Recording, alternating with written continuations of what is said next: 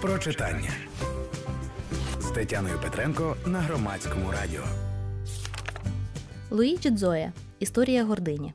На сучасному книжковому ринку існує безліч видань про те, як досягати мети та успіху за стислі проміжки часу. Тайм-менеджмент та різноманітні методики ефективної роботи повсюди. Адже ми маємо жити швидше, довше та краще. Чи не маємо? Італійський глибинний психолог Луїджі Дзоя береться описати історію західної цивілізації як історію гордині і хворобливого бажання порушувати священні заборони. Як пише Дзоя, у первісних народів та в сучасних тубільців є уявлення про ліміти використання природних ресурсів. Вони бачать природу великою матір'ю, яка дбає про своїх дітей. Тож взяти від неї плодів чи копалин для задоволення своїх насущних потреб це нормально. А от перейти цю межу і почати торгувати ресурсами, цього тубільці не розуміють. Це табу.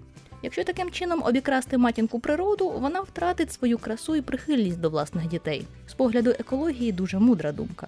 Та коли подивитися на сучасний світ, в якому люди працюють на великі компанії, єдиною метою яких є все більший розвиток і все ширша експансія, тоді ми бачимо наочний приклад порушення прадавнього табу. В класичному давньогрецькому світі перевершувати богів було не можна.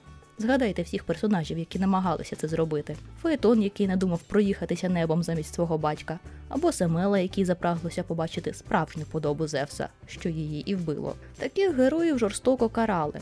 А якщо відійти від світу Елінів, то можна також пригадати історію Вавилонської вежі.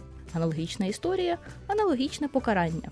Боги існують не для того, щоб їх наслідувати. Боги це абсолют, якого досягати не можна. Інакше прийде Немезіда чи якась інша богиня порядку і покарає нас. Яке діло нам сучасним до давньої Немезіди? Що ж, як пише Зоя, любов сучасного кінематографа до фільмів катастроф з їхньою щоденною загрозою знищення людства і землі, це оця таки Немезіда. Десь інтуїтивно ми відчуваємо, що порушили заборону і зробили щось дуже неправильне, що ми розігналися досягти богів і лупаємо свою вавилонську скелю, сподіваючись, що ось ось ми досягнемо вершини. Та якими б ефективними тайм-менеджерами ми не були, боги досі існують для того, щоб їх не можна було досягнути. А прочитати історію гордині в давньогрецькому світі і роздивитися міфологічні пласти нашого сучасного життя можна в книзі Історія гордині Луїджі Дзоя від видавництва Астролябія.